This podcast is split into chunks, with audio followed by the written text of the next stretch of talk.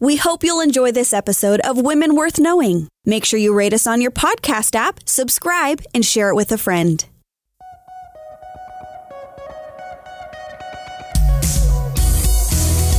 Hey, Robin. This Daryl, we're back. we're back. It's so good to see you in studio. Um, I like what we're doing today. Yes. So, for those of you who are just tuning in, I'm Robin Jones Gunn, and this is Cheryl Brodersen. A few years ago, Cheryl got this brilliant idea to start a podcast called Women Worth Knowing. That's right. A lot of the stories have been about women in history, a lot of not well known women. But we have invited our listeners to send in stories of women that they felt we should know about. We have put together a few of those stories, and we're going to call this episode and others like it in the future Letters from Listeners. I love that. And I, I think hopefully this will stimulate you if you're one of the listeners or um, maybe even a watcher. Uh, to write about somebody who's been really instrumental or inspirational in your life because there's a lot of unknown women like moms and aunts and neighbors who will never be written in a book. Their names will not be known on earth. We know they'll be known in heaven, but they've inspired and they've blessed Yes. so many and influenced. So these letters are really important to both Robin and I. Um, and we been waiting for this time. We used to stick them at the end of a broadcast sometimes when Jasmine and I were doing it together. But now we want to kind of just take a whole program and do these letters. Yes, and some of you have sent in women that you just suggested their name that we should look up, and we have a list going. So we are looking into researching those women, and you might not know it takes hours. Cheryl and I both compared how Yeah. many hours it takes us because we want to get it right. Yes. We want to be able to be um, able to tell the story when, especially, there's a lot of different references, and we can't always double check them against each other. So just know that this comes from our hearts to you. And if you have sent in a woman that you feel is worth knowing and we should research, she's on our list. And if you told us about a relative of yours you'd like us to talk about, we will do letters from listeners in future episodes. That's right. And we're really excited uh, to bring you um, this episode. And I wanted to talk, um, Robin, you know this, just one of the reasons that I felt so led to start this podcast, Women Worth Knowing. And I was teaching at the Bible College. I still teach at the Bible College. Um, but I'm doing more uh, visitation and teaching block classes. But I used to teach regularly, and the girls were getting this education. One of my classes that I taught was doctrine. And this one girl said, You know, why am I learning all this about the Bible when there's no place for me in ministry? And I said, Well, how are you defining ministry? What, what do you mean by ministry? Because as I see it, there's a lot of ministries that are open to you that are going to need this knowledge of the Word of God and this understanding, um, like counseling, uh, leading other uh, other women, and um, I was you know naming off all these occupations, and I even think about you, Robin. You're a writer, and you really never had a public platform, except for you were a counselor. That's a ministry to to young girls, but you needed to have that Bible knowledge to write these books that would inspire young women. So I was just kind of naming off all the different opportunities um, that you can use a, a Bible education in. And I started thinking about some of the women that so inspired me, like Gladys Aylward, Amy uh, Carmichael, as well as others, and how much knowledge they had of the Word of God. Another one is Phyllis Thompson, that I haven't done an episode on, but I will. We'll get there. But all of these women had a profound understanding and love for the Word of God. Yes. And many of the women that we've talked about uh, went to either Moody Bible College or Minneapolis uh, School of the Bible. Um, another one went to Bible College in Tennessee. But most of the women wanted to know the Bible. Even Elizabeth Blackwell uh, had studied the Bible for a for a doctor, uh, medical profession. So. If you're out there, I want you to know that um, whether you're complementarian or hard complementarian or egalitarian or mutualist, uh, for, Or even if you don't know what that is, don't worry, you don't have to. The, Yes. The point is, God's word is the foundation. That's right. And it doesn't it doesn't. Um, none of those positions exclude you from knowing the Word of God and loving the Word of God and being able to utilize the Word of God. I think Robin and I pretty much don't use uh, those those generalizations or those categories because we want to be free flowing and say, you know what, mm-hmm. we want to see whose lives the Spirit is upon, especially when we're talking about women. So that's one of the reasons we started this podcast and we just fell in love with these women that have been so influential uh, throughout history. And we wanted to talk about them and let our listeners know about these women. And I would like to know, Cheryl, a woman that inspired you in real life as you were growing up. Can you think of one? Oh yeah, right off the you know bat was my aunt Essie, who um, yeah. I talked about her in one program, but she was not even five feet tall. But she was one of the godliest, most loving women. Mm. Um, she had been married twice. I mean, she had kind of this wild past, but she was listening on a radio. She lived in San Diego. She was married to an architect. And she heard the gospel uh, through Aimee Semple McPherson coming over the radio.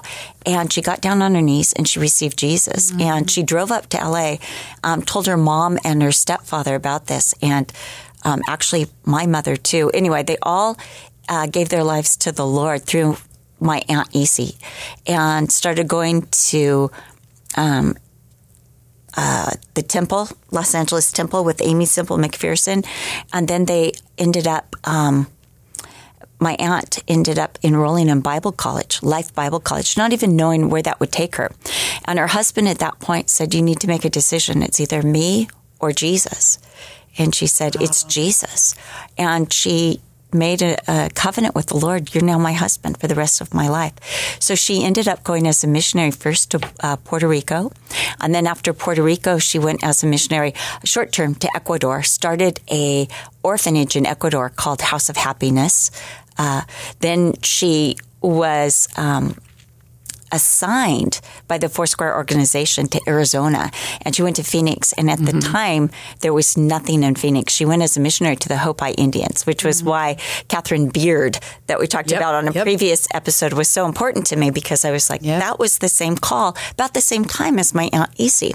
I, in fact, I bet they knew each other. Oh, I'm sure. So my Aunt Essie goes out there to minister the Hopi Indians, and all she has is a tent that the Foursquare Church has provided for her and a cornet.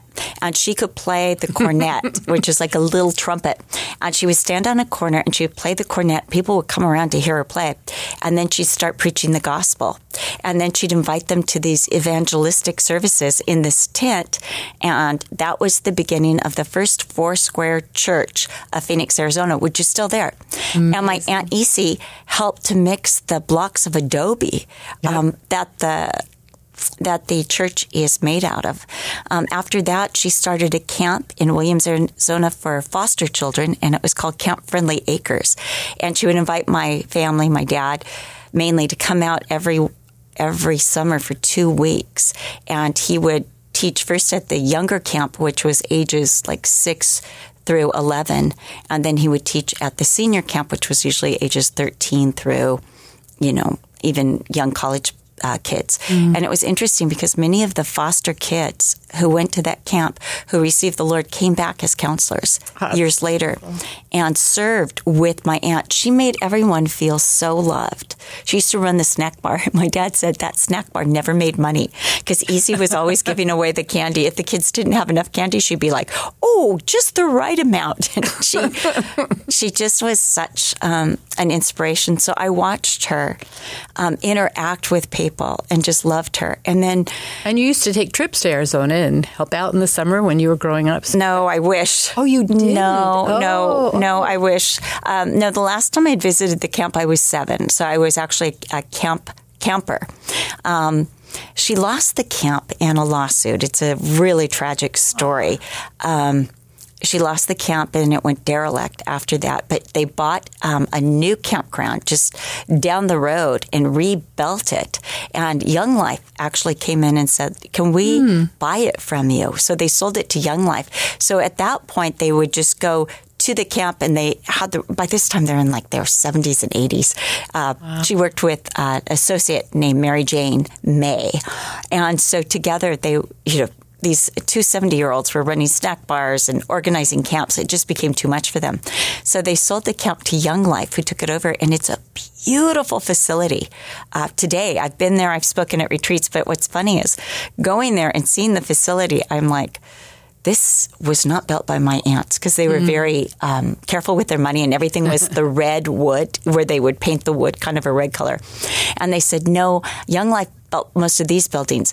Over behind the dining room, you can see the original buildings. I went and I went, yes, these are the buildings yes yeah. that my aunt would build so she was just very inspirational and again she lost the camp in a lawsuit it was a wrong lawsuit the parties that sued her later apologized uh, mm-hmm. posthumously for what they had done.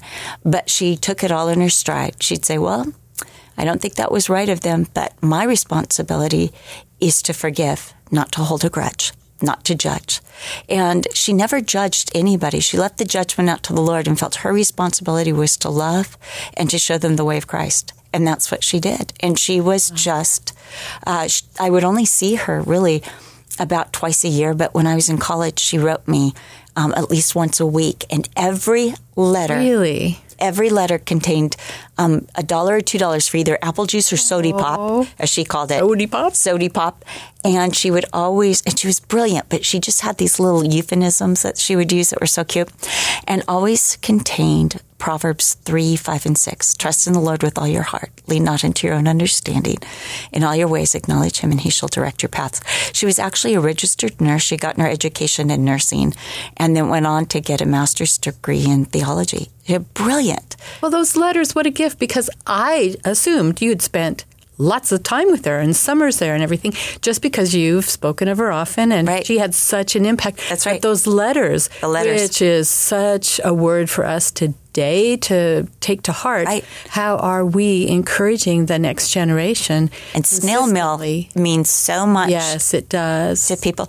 But you know, another thing too. Like, not only did she do the letters, but she never forgot a birthday or um, Valentine's Day, and even my children. And really, you know, all of my oh, that's she was more beautiful. like a grandmother almost, but yeah. she would send um, my kids and um, all of my mom's grandchildren birthday cards. She was just like clockwork, and they always had a scripture and a little special note you know, like the Lord loves you, you know, live for Jesus, something inspirational. Yeah. But she also had this incredible ability to work with the most difficult people, people that everybody else had given up on.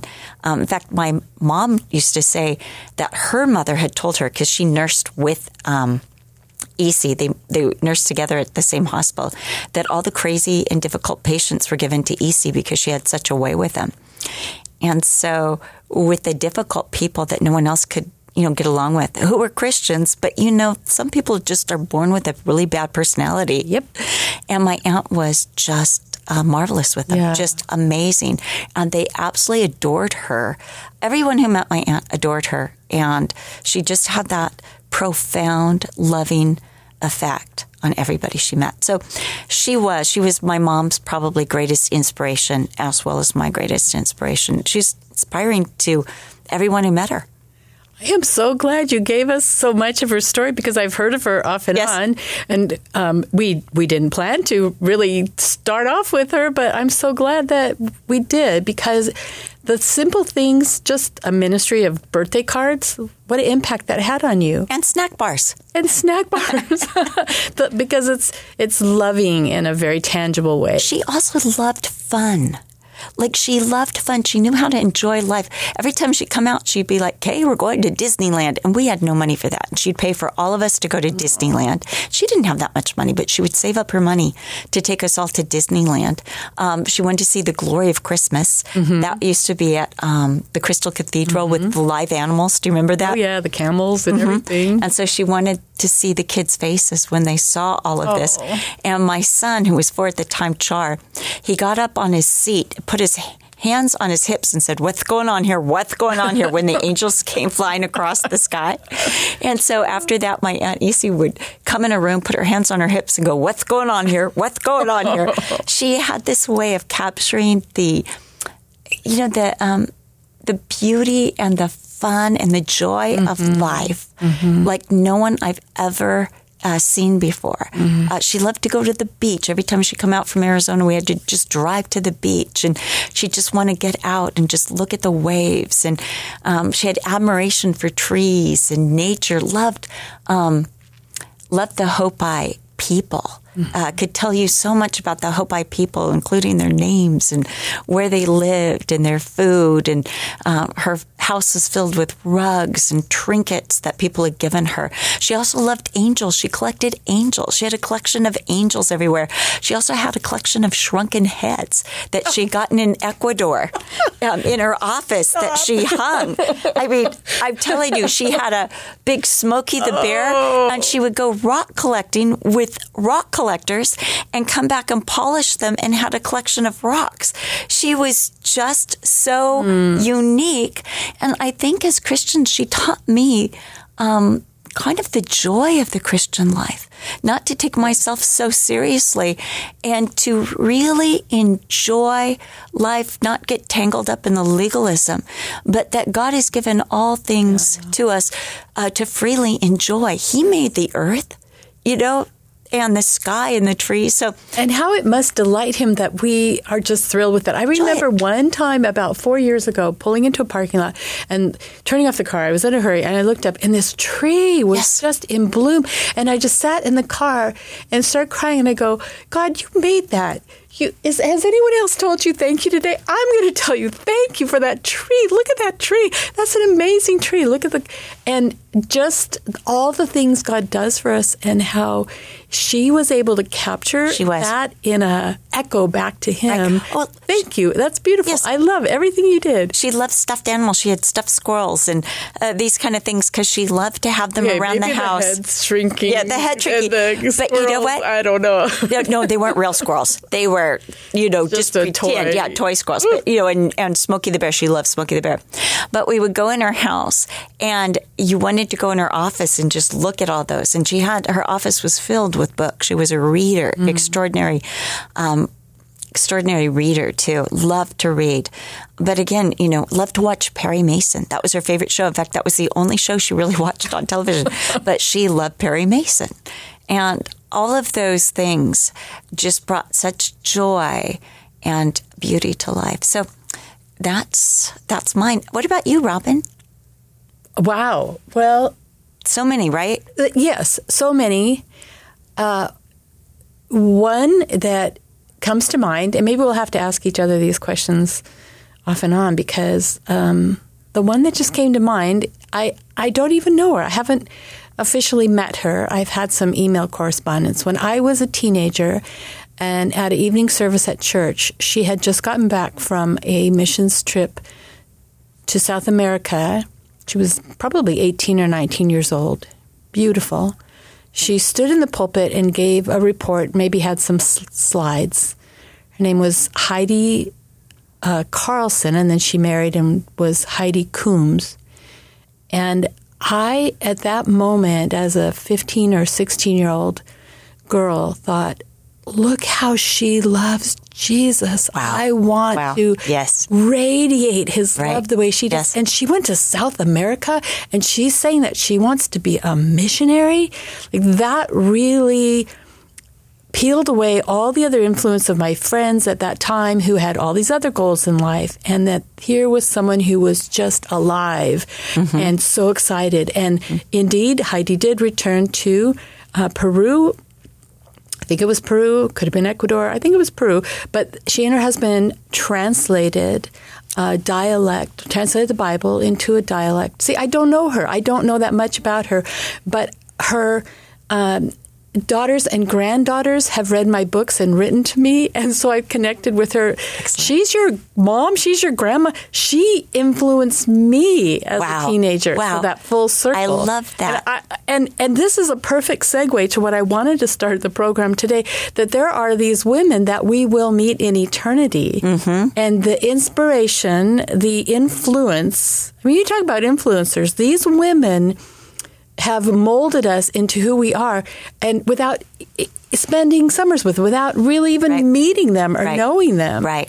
and our another sweet friend of ours michelle ule who has been on the show before and will be back Yay. again uh, wrote a little piece of prose that she calls we'll catch up in eternity and when i read this i thought oh we have to read that on the program because this is exactly what we feel when we talk about these women before you read Michelle's poem, when I turned 57, which was quite a few years ago now, I remember saying to the Lord, What's my theme for this year? And He, he took me, believe it or not, to Heinz 57 sauce. I read this book on Heinz, uh, the inventor of Heinz 57 sauce and of Heinz ketchup. And he used 57 different ingredients to make his 57 sauce. Oh. And he said each ingredient, though some portions were smaller than others, was essential to getting that full flavor. And the Lord spoke to me and said, How many people have flavored your life?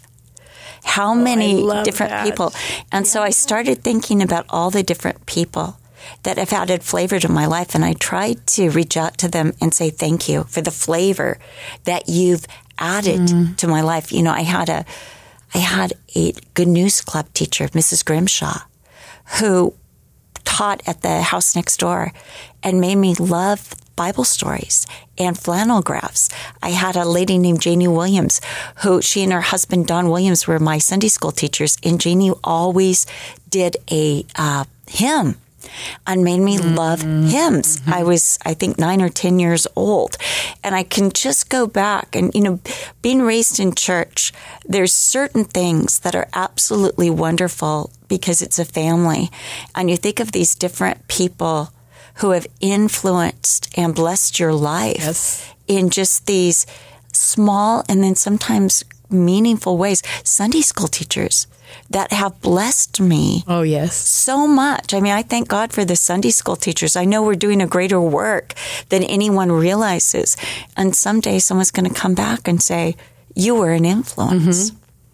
But I can't wait to hear Well, and this is exactly Michelle's piece of prose will catch up in eternity, and I'll read it to you now.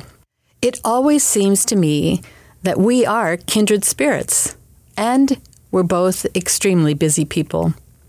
I see you across the room and catch your eye. I think of all the things I'd like to say, ways I'd love to commiserate, stories I want to hear. But you're moving in a different circle with people who need you in a different way. There's no time when we're going about kingdom business. I'm just as busy too, but with a different group that needs my particular gifts. So we recognize we're kindred spirits, smile, nod, and move along. While I'd love to know you better, I think we'll catch up in eternity. I think that's such a perfect um, Says it all, doesn't it? That's It really does. A, a perfect of word. And I think also, especially for people um, like us who are kind of public, and we're also, you know, I'm a pastor's wife, and I'll meet Mm-hmm. people, or I'll, you know, when I go on a missions trip, and you want to give them something so deep, so rich, and you want to stay in touch, but our lives are so different. Yes. And it is difficult. I just really, really love it. But, you know, And thank you, Michelle Ule, for sending that to us because that's yeah. an ideal way to start. Now, Cheryl, you tell us about this next woman, and this was sent in to us from one of our listeners, and we're going to find out about this very special woman that she met. You know, it's interesting because I've heard of Eleanor Turnbull before, and that's the woman we're going to highlight. not. Yeah. And uh, it's Kelly who sent this in to us. And she said, I'm going to just read her letter. I wanted you to know about a woman I met in Haiti when I was there on a short term mission trip. I have since read a book she wrote called All Who Passed By. I think I've read that book too. It's a collection of stories about the people who passed by her home in Haiti for 50 years. Eleanor's husband, Wallace, also wrote a book about his life in Haiti titled Say to These Mountains. I think I've read that book too. I think I have too. It sounded very familiar when I saw that. Right. When I met Eleanor, isn't that great? She got to meet her. I was unaware of her education, her gifts, and her influence. What I saw was an adorable 90 something woman who was tanned from the Haitian sun, and I thought her wrinkles were one of the most beautiful things I had ever seen. Mm, I love that. She held my hand and told me, Know God and make him known. I want to share her story with you. Eleanor was born Eleanor Jane Holderman on August 8, 1924. Don't you love this? To Bertha and Roscoe Doc Holderman in rural Tippah County, Mississippi. Eleanor acquired her pilot's license early in life, following her dream of being a missionary as a bush pilot in Africa. She earned her undergraduate degree at Stetson University and her MA in Christian education at Columbia Bible Institute, known today as Columbia University. She was the kind of young woman who had submitted herself to God's will and was willing to go anywhere for his name's sake. She felt a strong pull to serve in Africa. All that would change when Eleanor was 20 years old, when a single trip changed her life's trajectory. Man, Kelly is such a good writer, too. Eleanor's mother, Bertha, had wanted to be a missionary for her entire life. However, with a German name in the era of world wars, she was not allowed to leave the United States until she was in her 50s. So, mm. Bertha became a nurse by trade and served her local community. Finally, in 1947, with her children grown and God's calling as strong as ever, she moved to Haiti to serve with a fledgling ministry. Later that year, Eleanor came to see her mother's new home and became acquainted with the young man working alongside Bertha, Wallace Turnbull. What, what a story, right? what a story. Your mother, your mother is yep. your introduction into the mission field and your husband. One year later, Eleanor moved to Haiti and she and Wallace were married. Reflecting upon her decision to marry Wallace, Eleanor said that she saw the opportunity for them to work together as servants of Jesus. I married for holiness, not happiness, she said. It was obvious to me that this was God's will. There was a divine, sacred, preordained plan here. Isn't that something? I married for holiness, not happiness. Can you name one other person you've ever met who would have said that? I mean, I do know some who may have thought that. Yeah. But what a well, single I, focus. I remember saying to Brian, though, like, if we're not going to serve Jesus, together, if yeah. we're not better together serving Jesus, if we're not like a dynamic duo for Jesus, then I think I can pass on this. As much as I love you and attracted to you, I want to make sure that there's a future serving Jesus. And I remember he said to me, I can almost promise you we'll never own a house and we could just serve the Lord. so we've owned three houses, only one at a time, but that was important. And I think you probably had the same thing with well, Ross. I, when Ross came home at uh, the dinner table and asked my dad if he could marry me. My dad turned to me and he said, Why do you want to marry this one? I had been engaged before and I had brought home a couple of pretty wonderful men before that I thought had potential. So my dad bears me, Why do you want to marry this one? And I looked at Ross and I said, I cannot imagine spending a day without him. And I know that I am with him in my life, I am much better suited to serve the Lord. And I think that with me in his life, he will also go further in serving the Lord. And my dad said, okay, good answer. If you'd said, we're so in love, right. I would have told you, come back in six months and tell me how it's going. But yeah, that's it. The, the working together side by side, that's such a full life. It really is. Okay, we're going to finish with Eleanor um, next week because we're out of time for this episode. So we love to leave you with cliffhangers. If yes, you haven't noticed, it's one of our favorite things. This is the way we make sure that you're going to come back. And we've decided uh, we were struggling with how to close, and we decided to close with a blessing. So, Robin, will you start us with a blessing? The Lord bless you and keep you. The Lord make his face to shine upon you and be gracious to you. The Lord lift up his countenance upon you and give you peace. Love it. Thank you for joining us. Until next week, goodbye. Thank you for listening to Women Worth Knowing with Cheryl Brodersen and Robin Jones Gunn. For more information on Cheryl, visit CherylBrodersen.com or follow her on Instagram or Facebook. You can also follow Robin on Twitter, Instagram, or Facebook. If you think there is a woman worth knowing, we'd love to hear from you. Email us at wwk at cccm.com. We hope you've enjoyed today's episode. Make sure you've subscribed and don't forget to rate us on your podcast app and share it with friends. Thank you again for listening to Women Worth Knowing with Cheryl Brodersen and Robin Jones Gunn.